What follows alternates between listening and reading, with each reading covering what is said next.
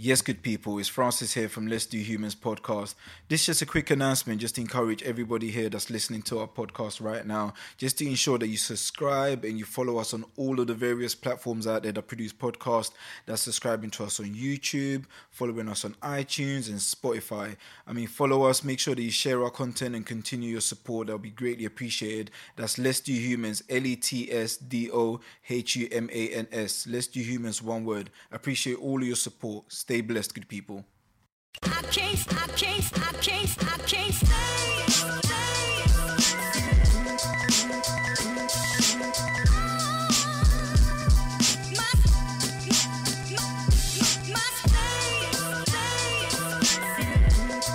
Well, Cynthia, welcome to Let's Humans podcast. Hey, thanks for having me. How's it feeling coming on the podcast? Um, it's not bad. Yeah. I'm feeling good. That's good. That's good. You should feel good. I mean, you- you've got the right information for the podcast, so Okay. you're the right individual for the setup. So that's absolutely cool. But as we were talking about like hospitals um, just a couple of minutes ago, so can you tell us a bit about yourself and what's your link to hospitals? So I am what you call a core surgical trainee, which means I am four years into being a doctor. Amazing. And I have been a doctor for about four and a half years now. Oh, wow. And I, I specialize in surgery. Orthopedics is the end goal. What, what, what's orthopedic? Just for those that don't know Orthopedics what is orthopedic is. bone surgery. Yeah. So bone, soft tissue, knees, joints, backs, pelvises. I- I should know a bit stuff. about that because um, I've had a few bone issues here. I've had a massive surgery where I've got like a five inch metal plate and 10 screws in my arm. So, Oh. yeah, I'm, I'm one of those people that are just prone to like accidents. What did you do?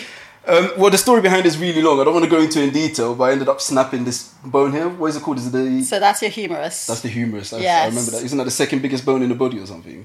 Not quite. Oh, oh no, I thought it was the thigh. But I don't know. The thigh bone, the femur is the longest bone in the body, and then it's your tibia. Ah, Yeah, yeah, I see. Yeah. this one was extremely painful though. I, it doesn't surprise me. It was ridiculous, but yeah, that's just me, man. I'm just prone to injuries, so I'm gonna try and avoid them as much as I can. But um, in terms of being a doctor, like currently we're going through like one of the hardest times in Yeah. society and in the world and globally. Um, well, it's part of history. How does it feel like being a doctor in this era, and particularly as we're going through this pandemic? Do you know what? I think people finally realize what the job comes with, and I Mm. think this is probably the most support I've ever received as a doctor in mm-hmm. almost five years. Is this from externals or internally? Um, both, both at work and externally, strangers, people, and I mm. think that was really highlighted during the peak of the pandemic, mm. where most people didn't go to work, were at home, and mm. you have people like us, nurses, healthcare workers, who are having to go into hospital and expose themselves to something they really don't need to, and just the level of support that has come with it has been completely mind blowing. Yeah. And it's made me appreciate my job a bit more as well, actually. I think people are starting to appreciate healthcare workers a bit Yeah. more now because they've been put in a predicament whereby they realise that you're putting yourself at risk. Yeah. Because some people described it as like so, seeing soldiers go off to war, Yeah. knowing that they're defending you while Yeah, you're at home in your comfort zone. Yeah. So, but let me ask you one thing about like the appreciation. How did you feel about the clapping? Because I've had mixed Oh, reviews. Don't get me started about the clapping. And there's a reason why I'm asking you this. So I remember one time I was dropping, um, I'm gonna say Lady A. It's, Yeah. it's a family because they definitely don't want me to say their name. And um, as we were driving up towards the hospital, there's a roundabout. Yeah. This is locally. There's a roundabout by the hospital. By the roundabout, there was these three guys that used to stand there every morning. Yeah. So as you're going around the roundabout, they're just there clapping, screaming, and shouting at all the Oh, healthcare workers coming in. And she was like, when they go inside and have conversations about Yeah. these guys clapping, they completely hated it. Like it wasn't something they enjoyed because it became too much in, in Yeah. your face. I understand the sentiment behind it, but sometimes the actual approach could be a bit off. I just, for me personally, I just thought the clapping was a bit superficial. Yeah. You know, there's so much that can be done within the NHS, so much that can be done for healthcare workers. Mm. And it's only just recently that the wages of most healthcare workers has risen beyond the rate of inflation. Yeah. And the clapping was started by the government, you know, clap for the NHS, whereas it's the same government that's done things, that's made austerity cuts to the Mm. NHS and to healthcare workers. So I just thought it was a bit superficial and it's just BS, to be honest with you. Yeah. There was no need for it. If we're going to do something, let's do something tangible. Clapping doesn't pay people's wages. Mm. Yeah. Clapping doesn't, you know, pay nurses' wages, pays doctors' wages. It doesn't do anything. Mm. So you feel the support from the actual general public was more genuine and more like impactful than the government Yeah. initiatives. I think the government it's just it's publicity. Mm. Even just now, they've just announced that they're giving people pay rises, whereas there's a pay rises that have been agreed upon two years ago and Yeah. three years ago. These are things that have been agreed upon. Are these being backdated? Or? Yes, so Okay. nothing's been backdated. So But will they backdate? Is that part of the incentive? what? Sorry, Is that part of the incentive to backdate the payments? no. For real? No, it's all publicity. It's all press. So I think Mm. one of the examples was, oh, doctors are going to get a pay rise. Well, Mm. actually, what they forgot to mention is that that excludes junior doctors who make up 90% of doctors. Mm. Oh, wow. They've already agreed a pay freeze two years ago just Mm. to keep their rate of pay along in line with inflation. And the people who are going to get a pay rise are consultants who are already paid over a £100,000 a year. Yeah. And a lot of it was just, it was all publicity and PR stunts. Oh wow, it's, it's it's tricky, man. But we- we're gonna delve into it a bit more further. But first, tell me about your journey to becoming a doctor. Why a doctor? Um, I'm not gonna lie, I fell into it. So As most people tend to fall into stuff. I fell into it. So I didn't know what I wanted to do, and I was generally quite good at school. Mm. You know, I was that student who got good grades, and I think Like my boffin of the te- class. Kind of, you know, head girl, Yeah. prefect, that that person. Yeah. But I was still cool. But um, so um, yeah, and one of my teachers just thought said, "Have you thought about medicine?" And I looked into it, and I thought, okay, this seems okay. And then I did work experience for a week at my local hospital when I was about 16, 17. Then I applied for medicine in my final year of sixth form. Didn't get in that year, but got in the year after. Okay. And yeah, and ever since I started doing it, I've actually I love it. So. So now it's, it's I become feel a like part I of made the right decision. Yeah. Yeah, which it seems like it. But um, so when you're becoming a doctor, there's various fields within like the medical Yeah. field, and there's various types of doctors. Yeah. I mean nowadays they even got doctors that are receiving certificates, but haven't actually. they're, they're not the medical doctors; they're paper doctors. I'm hoping that one day I'll get one of these papers from one of these Yeah, unis. just an online doctorate. yeah, yeah, online doctorate. But um, how, how do you how do you sort of like narrow it down and pick like the specific lane that yeah specialty? So for me, I knew that. So you have two fields. You either Mm. go into medicine or you go into surgery, and you have a few other niche things like obstetrics, pathology, that sort of stuff. Mm. And the reason I picked surgery was I like instant gratification. Okay, you like results. I like results, and Yeah, surgery Yeah. Mm. offers you that. You know, you see someone, you see what's wrong with them, and you fix them, and the job's done.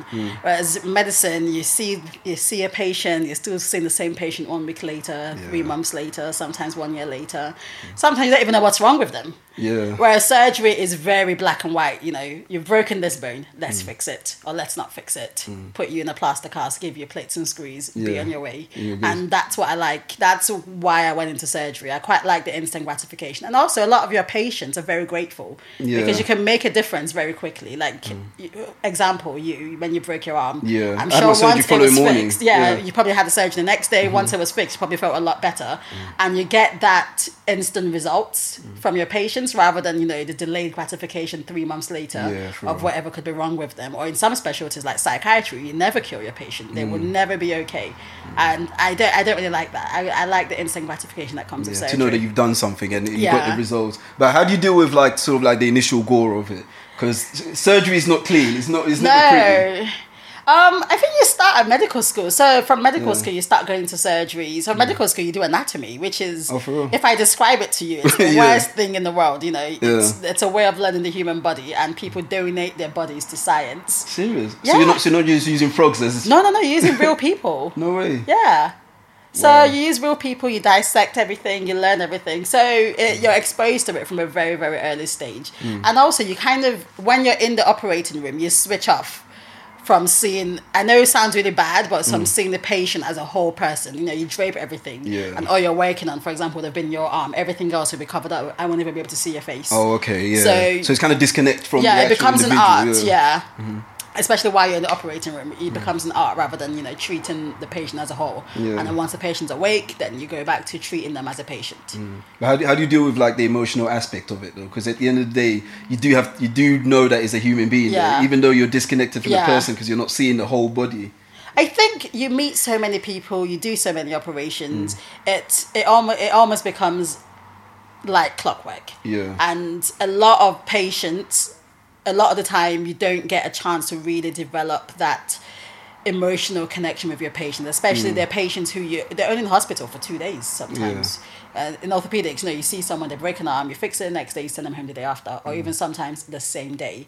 So you don't really get to have that connection with patients. Some patients you do, but you learn very much very quickly as a doctor to compartmentalize your emotions and Yeah. not get too attached. Yeah. Because you can't get attached to. I see what on a normal day.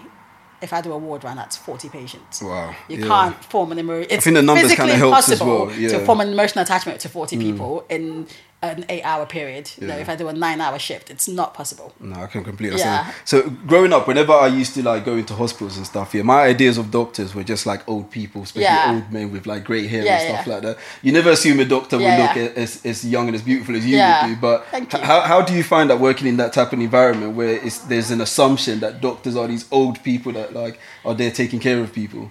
Do you know what? I think the attitude is starting to change amongst the younger generation, Mm. but even amongst the older generation at work. Every time I was, even if I say my name is Cynthia, I am your doctor, you like, will have people Yeah. who say nurse, nurse. Is it because they assume that you wouldn't They have the experience? they just assume that I'm the nurse. Like if I Oh, wow. every single day, if I had a pound for every time someone assumes I'm the nurse, Hmm. uh, it just it happens because people do assume that doctors are meant to be old white men with beards, and Yeah, yeah. Hmm. that's not really the case. You know, you, it's a new generation. You have a new generation of doctors who Hmm. are all colors of the spectrum, all ages, but. I feel our generation probably understands that a little bit more than the older generation. yeah, definitely. Because even when I have patients in clinics sometimes and they walk in, they're just like, Ooh, Who are you?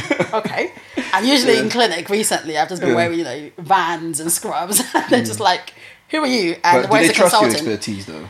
I feel like they do. I, I think if you know what you're talking about and you come across as you know what you're talking about, it's very easy to convince people. Yeah. Very, Um, very easy. How's it been working during like sort of the, the pandemic and with the whole COVID crisis? It was stressful, Yeah. man. I had to work in ICU for six weeks. Oh, wow. So all my Was this during the peak of it, Yeah, during the peak of it. So I was in intensive care because it, it was just too busy. Mm. So my hospital was unfortunately one of the hardest hit hospitals in London Wow. Mm. uh, because it's in a suburban area. So it was in, it was intense Yeah. going into work every day, done in full PPE multiple times a day. Mm. And because I was in intensive care, every single patient had COVID. Oh wow. Like so, we had at one point about twenty something patients ventilated on ventilators. so these are all critically ill. These are all the so I only did the critical ill, uh, the critically ill ones. I didn't have an experience on what it was like on the Mm. wards, but just it was just the mental stress of it all. Mm. And, you know, you're trying to care for your patient at the same time. You're trying not to catch COVID. Yeah. You're trying not to die. The in most the pro- important stuff, ensuring that you're the trying right not to die in the process. Yeah. You know, ens- ensure that you've got the right PPE. Make sure you're taking it off the right way so Mm. you don't contaminate yourself. And experiencing that much death in short a short amount of time from your patients and also personally, it was all it was all a bit much. Mm. Yeah, I can and having to build up that mental resilience to get through it was something I don't think I've ever experienced before, and I didn't want to Yeah. experience. I think there must be sort of like a heightened level of paranoia as well, knowing that it's a virus that you can't see and Yeah. it's so deadly to an extent. Oh, definitely. I was Yeah. paranoid. Like I had a full routine before I left work, Mm. disinfect myself before I came into my house, disinfect myself.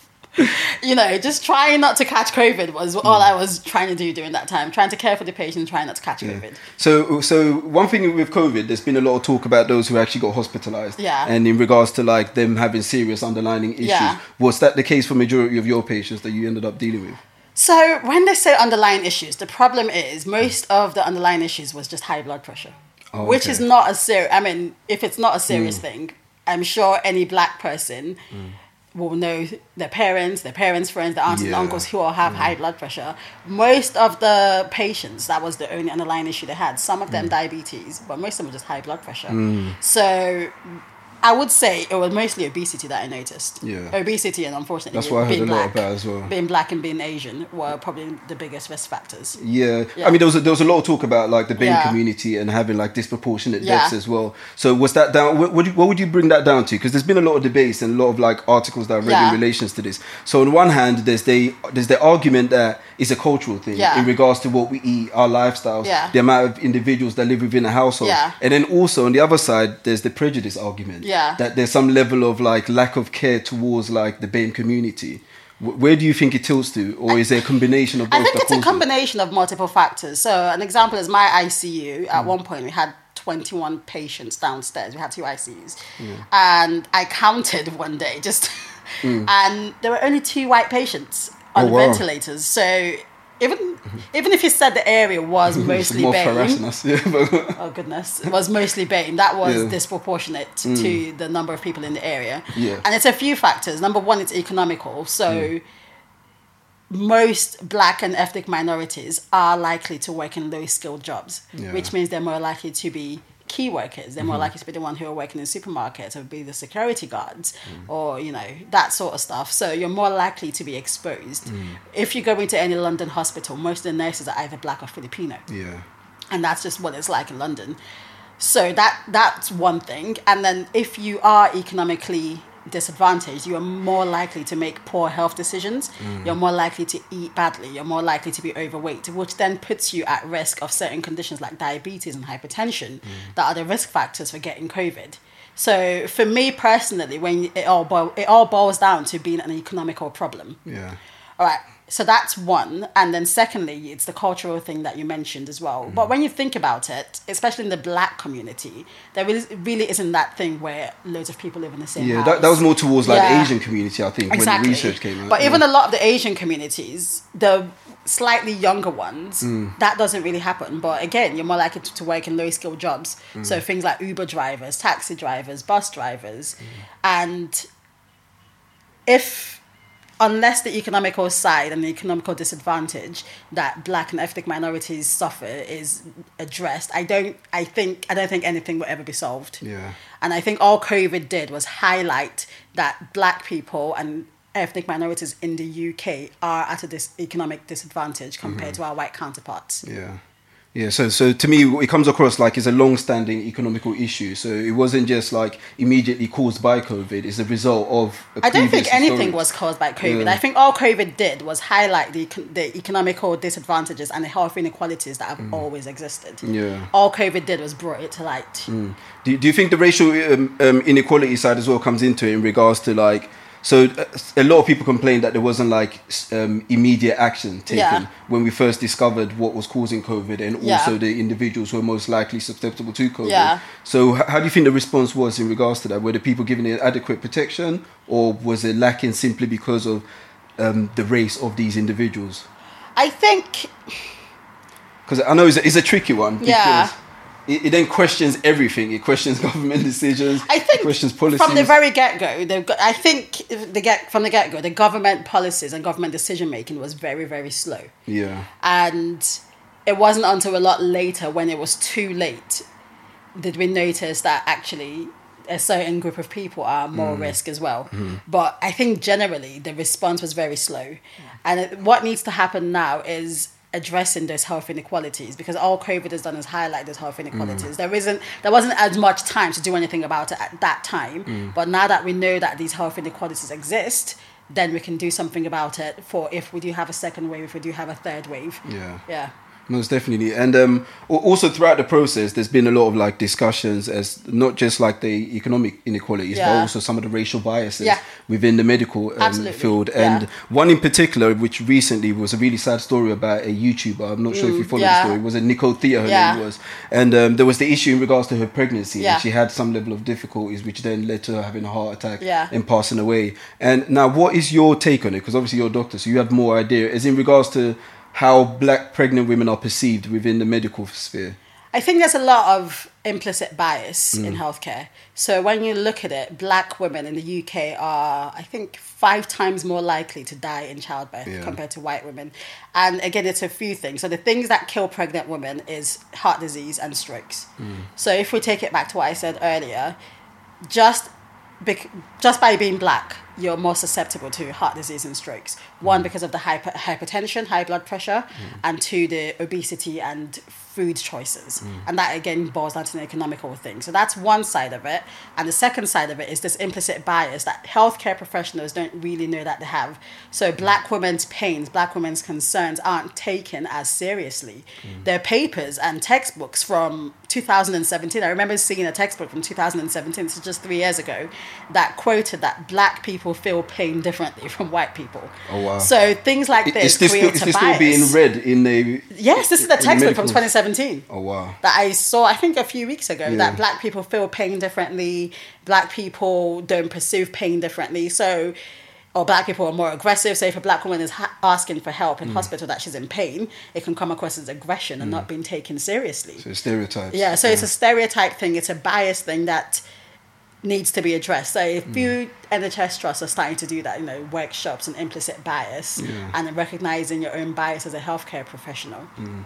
But it's something that exists. Yeah, but the thing is that to me, what I find ridiculous is that these sort of textbooks they need to be identified, pointed out, and Yeah. then rectified or completely gotten rid of. So Yeah. why are they still in circulation when we know that there's there might not be no necessarily inherent bi- inherent differences between uh, two different women feeling pain? They're in circulation because people produce stupid research all the time. Yeah. So Yeah. some has decided that they were going to see how black people feel pain compared to how white people feel pain, and Mm. they were going to do that by a questionnaire, and they then put it in a textbook Yeah. because it's science and it's correct, Yeah. and that's how these things still come about. Yeah. Questionnaire researchers to me are the worst things ever because culturally everyone's different. The Yeah. way we react to stuff is different. Yeah. Like the way we communicate within the African community is different. Because um, I had an uncle who used to tell me a story about working in a um, is, is a mental home the right term? That Oh, okay, used? yeah, yeah. mental So he used to work in a mental health um, home, and um, he said that sometimes, like having when there was a black person eating with their hands, for instance, Yeah. they would take that as them acting out their mental issues. Yeah.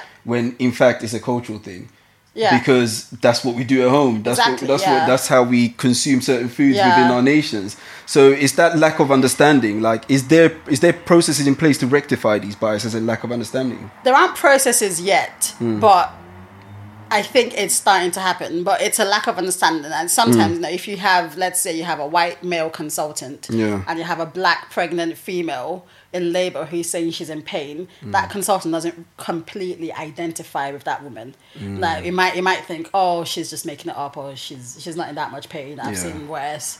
Uh, and So whereas- disconnect because yeah, there's the a complete disconnect, and that's the thing. That's the implicit bias, and that's the thing that you have to know that you you're capable of doing. Mm.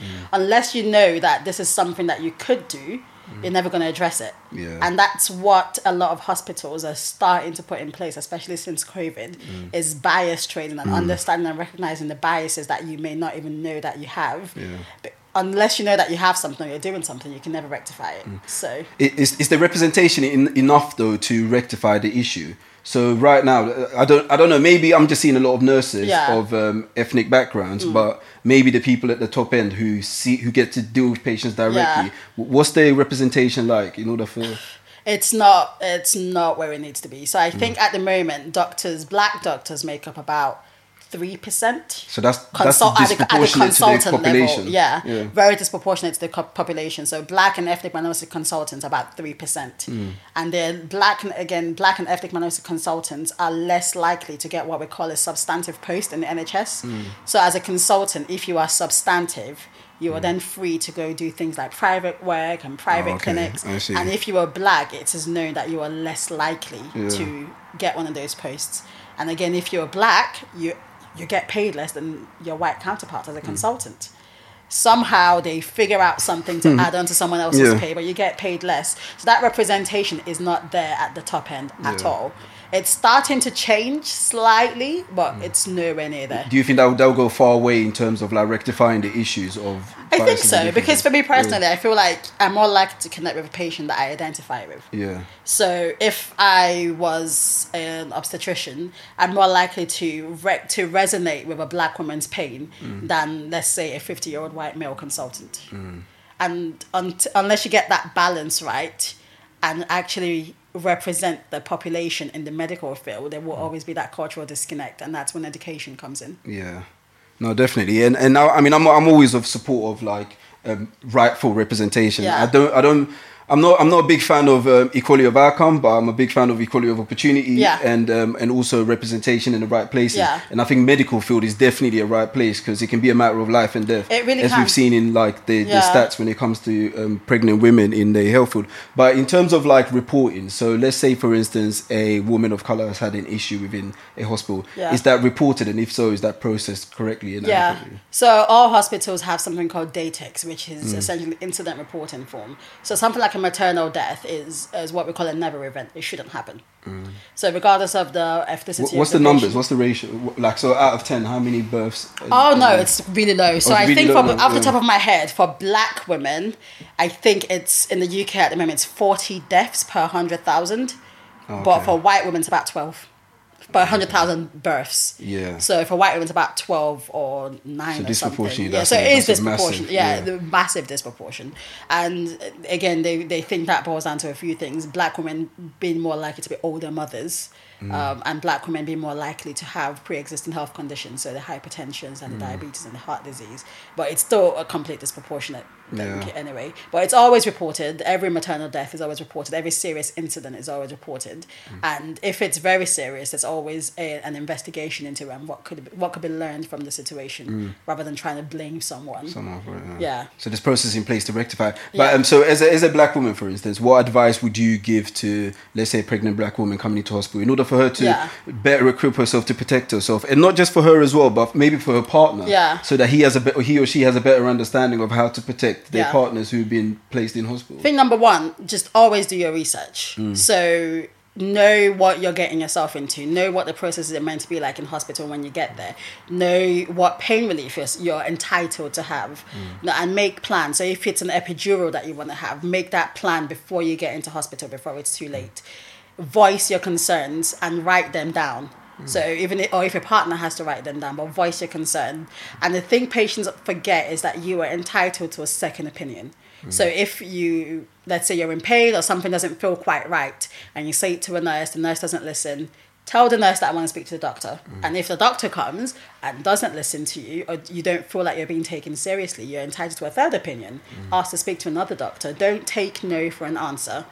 And I think a lot of black women forget that. A lot of patients forget that because they see oh doctor patient relationship Yeah. and there is that disconnect but actually this is your life at risk Mm. and just just voice everything that you are feeling and just make sure that you are taken seriously and at any point if you don't feel like you're taken seriously just get another opinion Yeah. Yeah. So yeah, so just be insistent, like Yeah. just insist on it, because I I think one of the issues with like seeing people in like a position of power Yeah. or authority is always that fear to speak up. Yeah. Yeah. Because There will always be that fear. There's always that fear, and there's always that assumption that they're always right. But yeah, they know what's going on. they know what's going but at the end. Mm. of the day, I always tell people, you know your own body, and you know when something just isn't quite right. Yeah. you know, as a patient, I tell my patients this: you just know when something isn't right, Mm. and the minute you know that.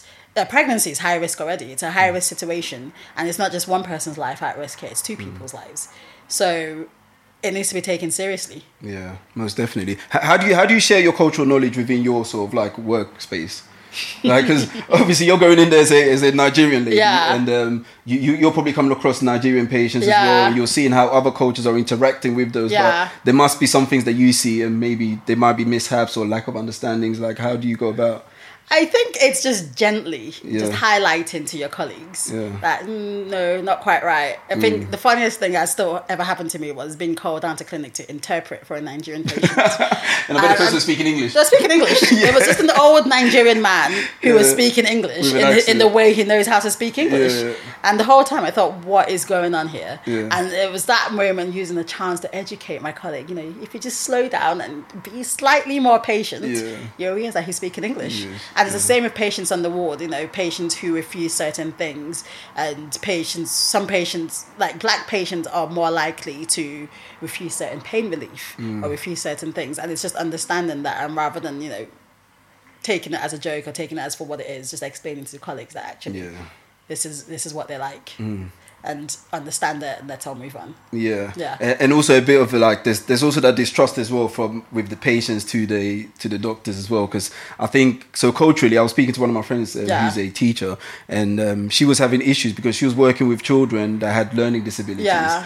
and she said the issue that she was finding is that the clash between religion um, and science Yeah. so the te- she tends to have that problem a lot in schools Yeah. where they're trying to diagnose her kids who have learning difficulties, Yeah. but she's refusing to accept it Yeah. because of her religious and cultural Yeah. Is that something that you face in the medical field as well? To an extent, yes, but I think. It's funny once their life is at risk or once your health is at They risk. drop everything. everything drops, Yeah. and you just want to do everything you can do for yourself in that moment. I've only had one experience of a patient who just. I think this was when I was in F one, so it was four years ago. Mm. It was, and I remember it was a Nigerian patient who self discharged from hospital, Mm. and I just thought you're crazy. What, what's her reason? He had cancer, and he just left. Serious? Yeah, he just left. I, and I could not understand. And I thought, you know what, you were back Mm. because religion can only take you so far. Like that's the only time. But most of the time, when people's health is at risk, Yeah. the religion seems to take a back seat a. Like, And they're not bringing the anointing oil to the hospital, are they? I mean, do you know what? I have no problem. Bring your anointing home to the hospital. Yeah. Mm. Bring your pastor to come pray for you in the hospital. But it's not going to harm you. Yeah. As long as you're not doing doing harm to yourself, I'm I'm good. Yeah, because um, I mean, the, the the discussion I was having was that the importance of because obviously being Ghanaian and being of African as well, I was like, there's certain things that we need to learn how to combine the two and Yeah. understand that they both work coincide with I each think other so. Health in order is for one your of own betterment. things, yeah. definitely health and education Yeah. particularly. So these are the things that we need to pay more attention to. We need to do our research, as you said, and understand more, so we're better equipped to protect Yeah, ourselves. and definitely. those within our community. So that's of vital importance. Yeah. definitely. No, definitely. But um, so what, what what's your advice for like um someone who's aspiring to become a doctor, like a young person out there aspiring to become a doctor, and being on the assumption that they have to study for the whole of their lives? Because whenever I look at doctors, I you just do. feel like Unfortunately, I'm not gonna. You do have to study for all of of, your life. isn't it? There is Yeah. Mm. a lot of book reading, and you're always learning because there's always going to be new research published on how to treat certain conditions. Yeah. There's always going to be something published, so you're always learning. But I think that's what I like about it. Mm. You know, you're always learning. So even just this morning, I was reading a quick research paper on how to treat certain fractures in the elbow, Mm. and it's just something that's come out. So you're always learning. But the good thing is, it's the one job that you're not sat at a desk. Mm. You're seeing different people from different walks of life, and you're actually making a difference to people's lives. Mm. yeah. And there aren't many jobs and many careers that give you that opportunity. Mm. So if you want to do it, number one, do your research. Okay, I always say do your research. Go on work experience. Mm. Visit your GP.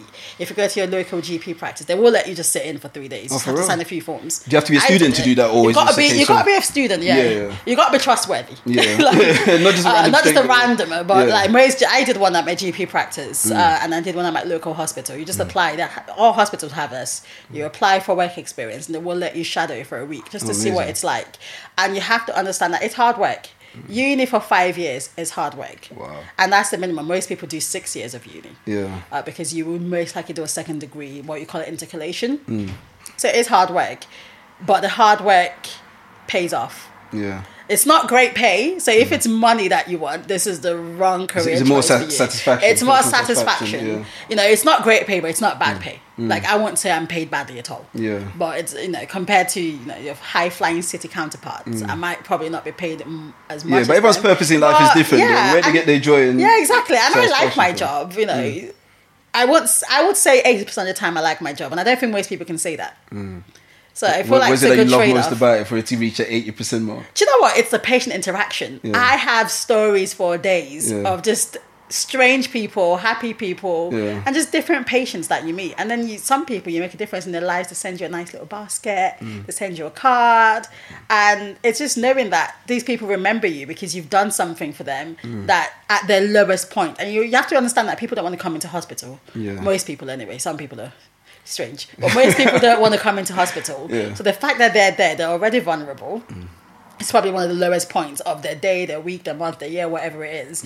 So being able to actually make a difference in that moment of vulnerability for a patient, it feels good. I like it. Yeah. What would you say is your one single favorite moment whilst being a doctor? Hmm. Like, what's that one moment? I picked up a cancer by accident in a patient. So this is when I used to work in A and E, and um, a lady came in with like a hoarse voice, and one of the causes of a hoarse voice that's been going on for like six months is actually Yeah. chest, like lung cancer. Oh wow. So I thought, okay, and I could have just sent her away and be like, oh, off you go, bye. Mm. And I just thought, oh shit, let me do a chest X-ray for you. That's just before you go. And there was a massive cancer right there, and it was picked up early. It hadn't spread, so she had treatment. I followed her up actually for about six months, and she was completely fine. And I called her, just loo- looked up her information, called her. She's like, "Oh my gosh, I did not remember your name. Uh, but this was like two, three years ago. I didn't remember your name. I just want to say thank you so much." And then the next day, her and her daughter came into hospital with all these presents Oh, and nice. gifts. And I think that's probably the most touching Yeah. thing that's ever happened to me as a doctor. That's like inadvertently saving someone's life. Yeah. Because they it wasn't something that was clear. no. And then you just put it. Yeah, it was just something I thought about. I thought, you know what? Let me just. I felt really proud of myself, but I, there was no thought process behind it. I just Mm. Yeah. thought, oh, let's just do a chest X-ray. Why not? Yeah.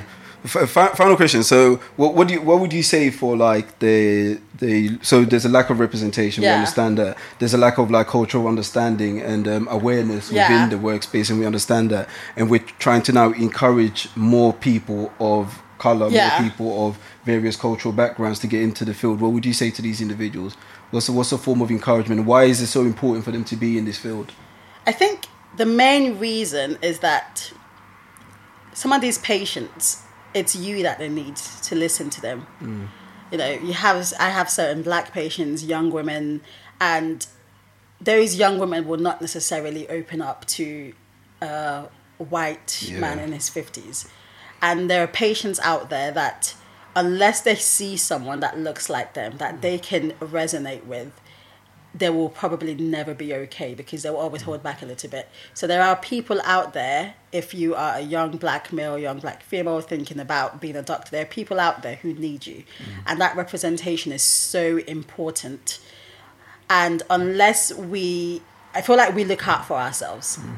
And unless you're in it for the right reasons, you will never understand it. But having patients who look like you, you're more likely to resonate with them and you're more likely to make a bigger difference mm. to their lives. So the one thing I can say is work hard. And there are patients out there, not now, but in the future, who depend who are depending on you to mm. become that doctor. Yeah, that's that's a beautiful way of putting it. There's people out there that need you. Yeah. and that's that's a vital. Now, um, you, you recently started a um, YouTube page. I did. Where you're, you're sharing all your, your vast knowledge Yeah. and also your take on what's currently happening within the medical field. Yeah. And I've watched a lot of your videos, and I think they're a great source of information, especially coming from someone who I resonate with and, Yeah. I, and I understand and I can relate with to a certain extent. Now, can you tell us a bit about the, the page? What is the page called, and what's what's the aim of the page? Yay! So the page is Dr. Cynthia Fayomi, and Can you spell it- that out? I'm gonna I'm gonna put all the details in. Cynthia, F A Y O M I, in Yeah. case you missed it.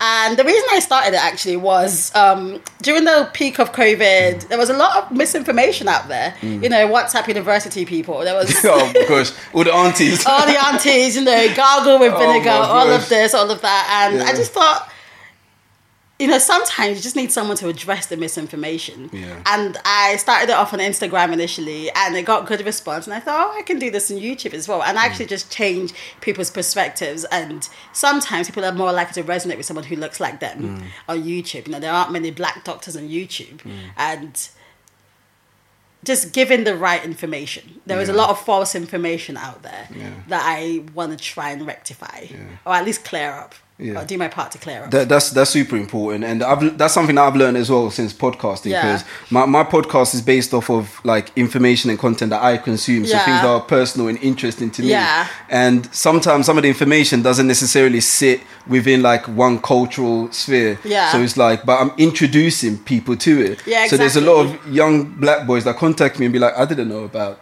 this thing. Yeah. I didn't know about like the history and the biology of Yeah, like exactly, evolution. yeah. But now it's just things that I'm interested in. Yeah. And now I'm introducing them to it and they're only listening to it because they relate to me. They Yeah. see me as one of their own. And that's what's great about what you're doing. There's people out there that are missing information. Yeah. Once they see you, they're going to see you as one of their own. So they're more likely to give to you that minute you. or two. Or to believe you because everyone's distrustful of the other. It's just is is innately in us. It's Yeah, just no, who we are. Yeah. So I'll definitely encourage people to go and check out your page. Please have a I'm- look. I'm, gonna I'm gonna promote it. I'm gonna put all the links down below Thank as well. You. And we're definitely gonna catch up on various other things. So appreciate you for coming on listening to Thank this you for having me. Thank, you for coming through. Case, case, Boom! That was it.